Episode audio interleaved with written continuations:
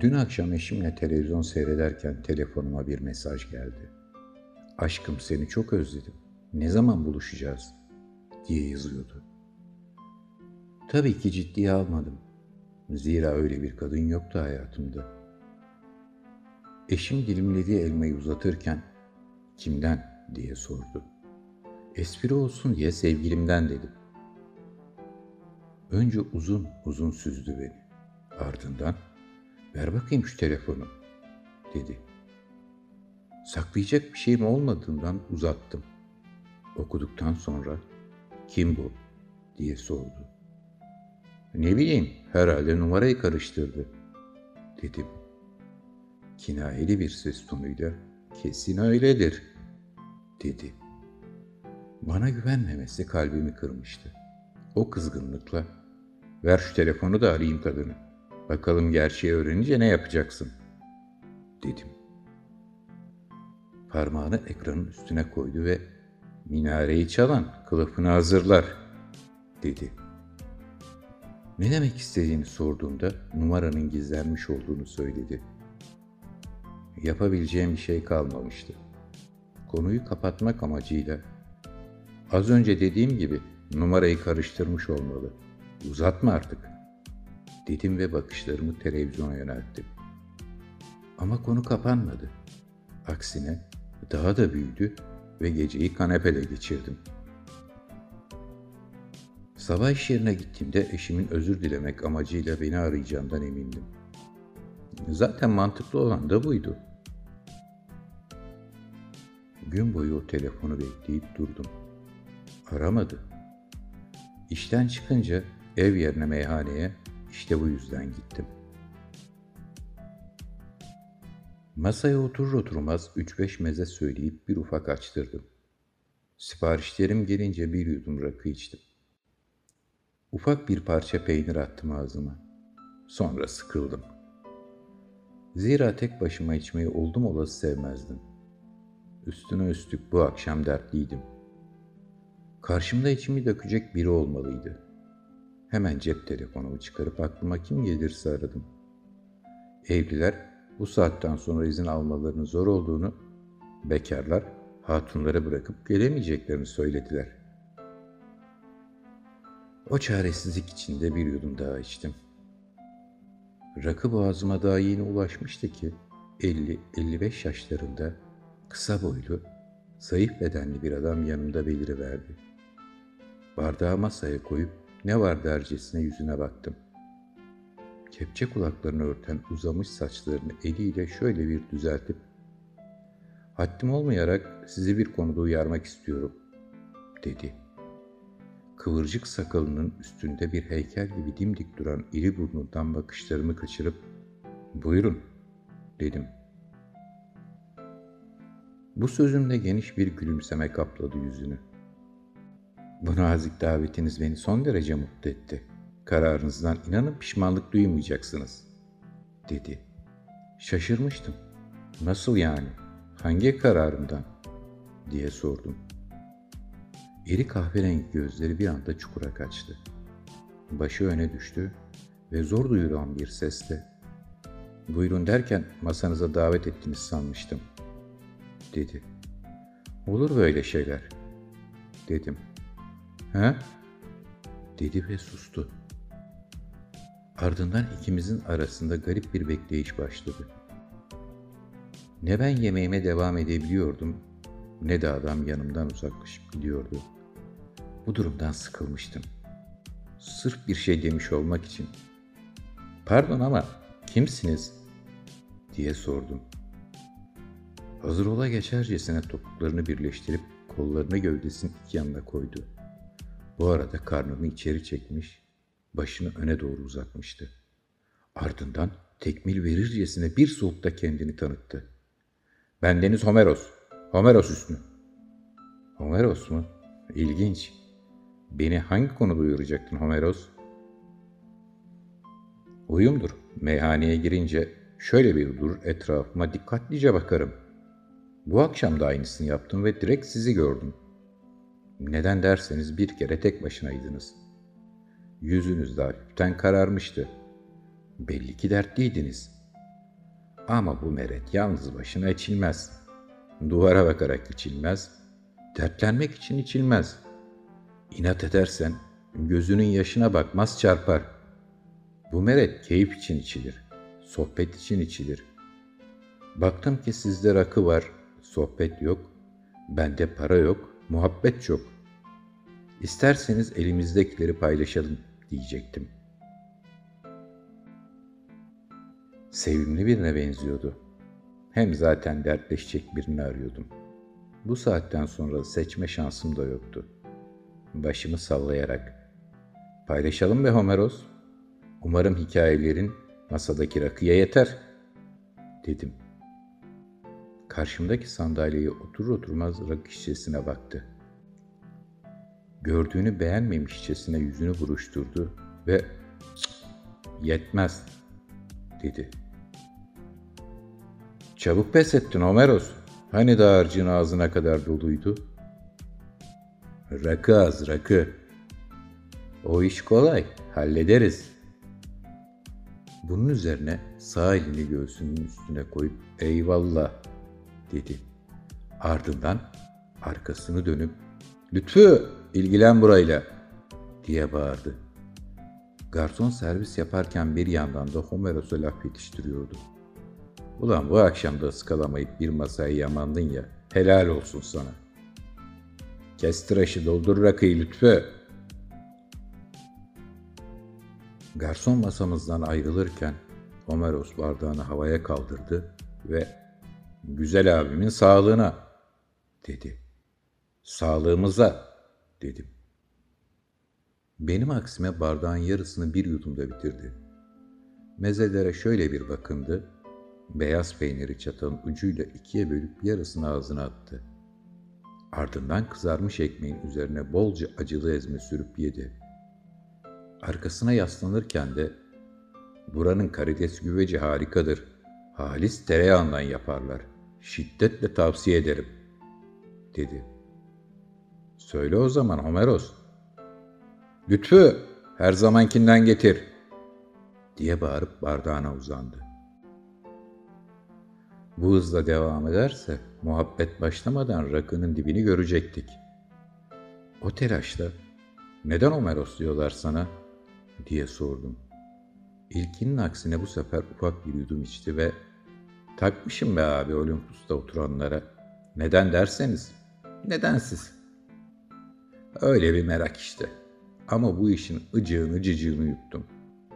Ben Zeus'la uğraşırken babadan kalanlar da suyunu çekmiş.'' Ne cepte para var, ne elde meslek. Kalmışım öyle sap gibi. Aç kalmamak için başladım senin gibi güzel abilere hikayeler anlatmaya. Adın da oldu Homeros. Aynen. Homeros der ki, on tane ağzım olsa, on tane dilim, hiç kısılmayacak sesim olsa, yine de bitiremem Zeus'un çapkınlıklarını. Nasıl ama? Güzel. Zeus gerçekten çapkın mıydı? Hem de nasıl. Yeter ki birini beğensin. Ölümlü, ölümsüz, cin, peri, hobbit, kadın erkek demez kimi görse dalardı. Göz koydukları bazen nazlanırdı. O zaman da onları kandırmak için şekilden şekle girerdi. Bir bakarsın boğa olmuş, bir bakarsın kartal veya kuğu. Kimse karşı çıkmıyor muydu Zeus'a? Ne diyorsun be abi? Adam tanrıların tanrısı.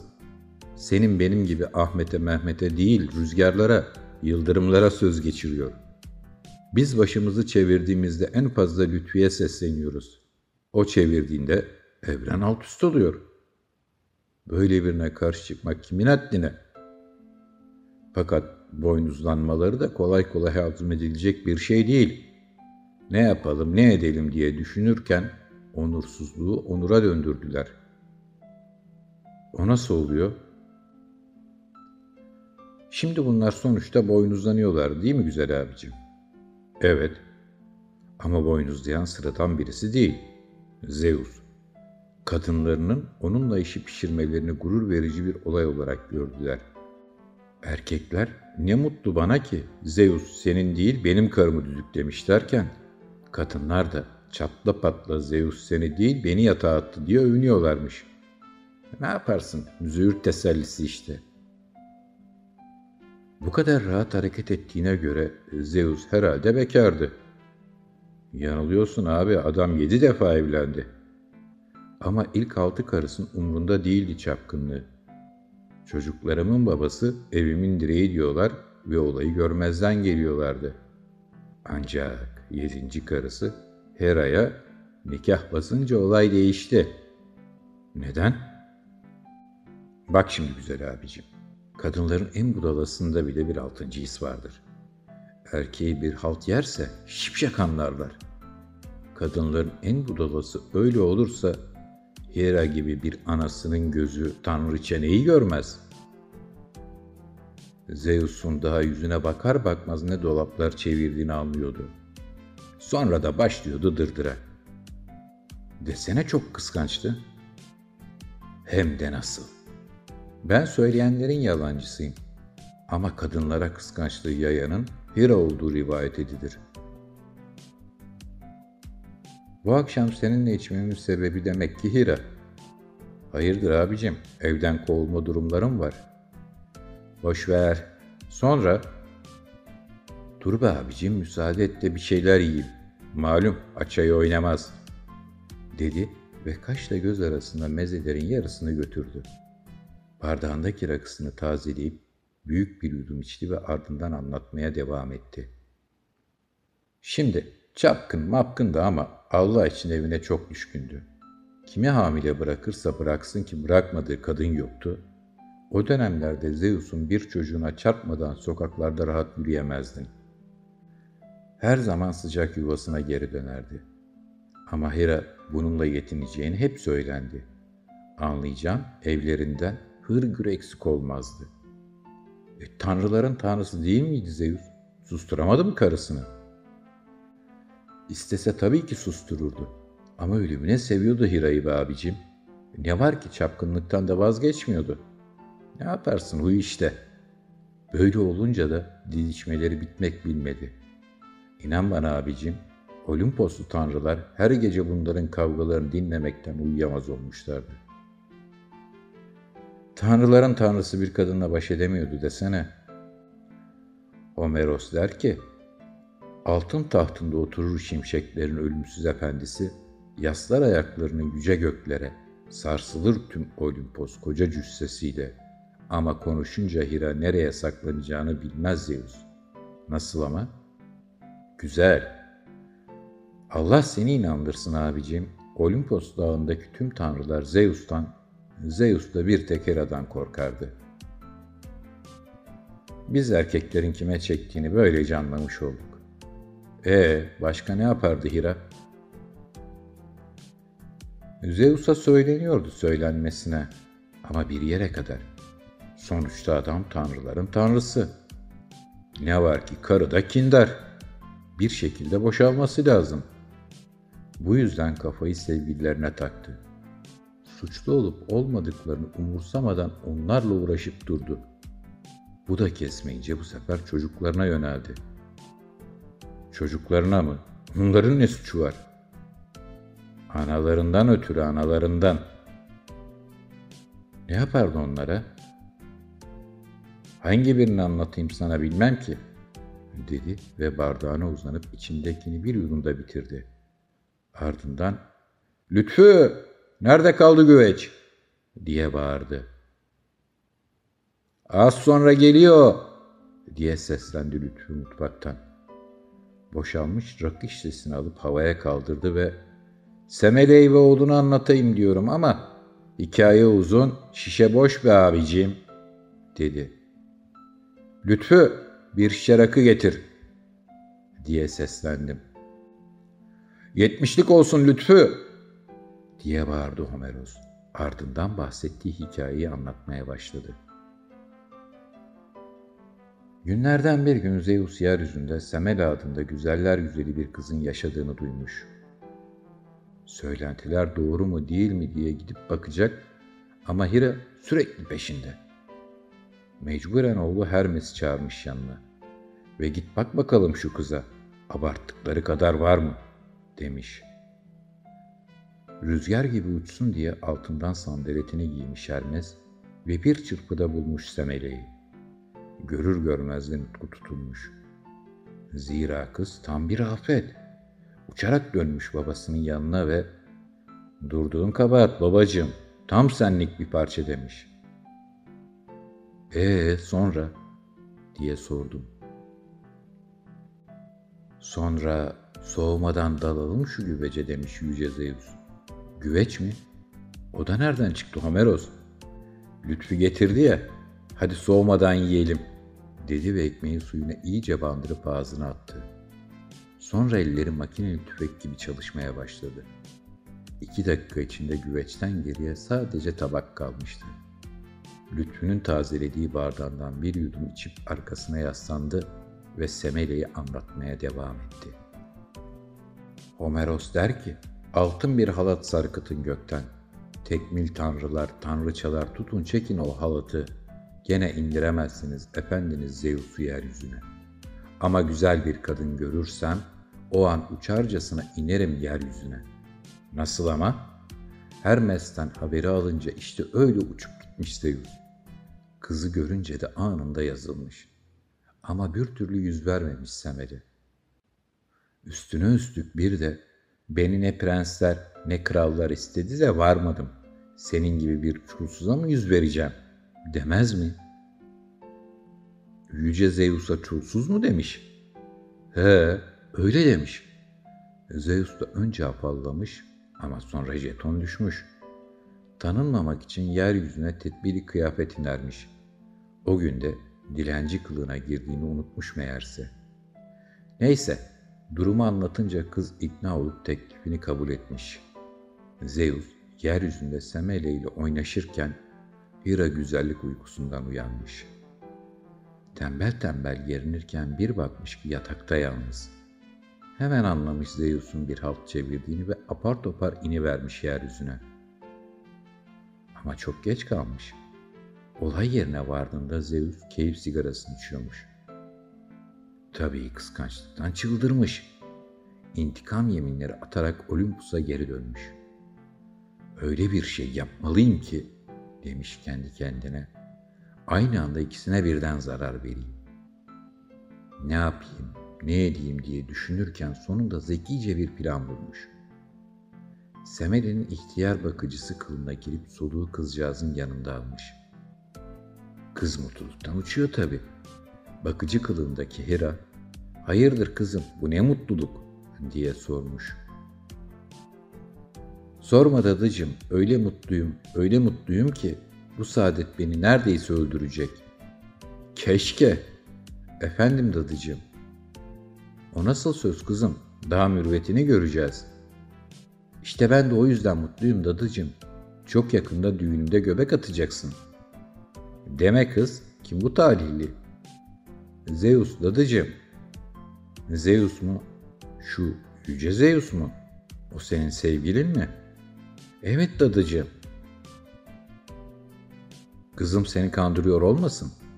Onu tüm ihtişamıyla gözlerine gördün mü? Hayır dadıcığım görmedim. Zira tanınmamak için kıyafet değiştirmişti. Ama Zeus olduğunu söyledi. Ha benim aptal kızım, Zeus'um diyen herkesle çıkarsan kısa zamanda adın orospuya çıkar. Madem Zeus'um diyor ispatlasın. Ne yapsın dadıcığım? Hera'ya gözüktüğü gibi tüm ihtişamıyla çıksın karşına. Homeros bütün bunları gerçek bir mettah gibi Hira ve Semele'nin taklitlerini yaparak anlatmıştı. Soluklanmak için sustuğunda Hira'nın neden böyle bir şey istediğini sordum. Kendi kendine konuşurcasına çünkü hiçbir ölümlünün yüreği Zeus'un o ihtişamlı görüntüsüne dayanamaz, dedi ve ardından bardağında kalan rakıyı bir yudumda bitirdi. Elinin tersiyle dudaklarını sildikten sonra hikayesine kaldığı yerden devam etti.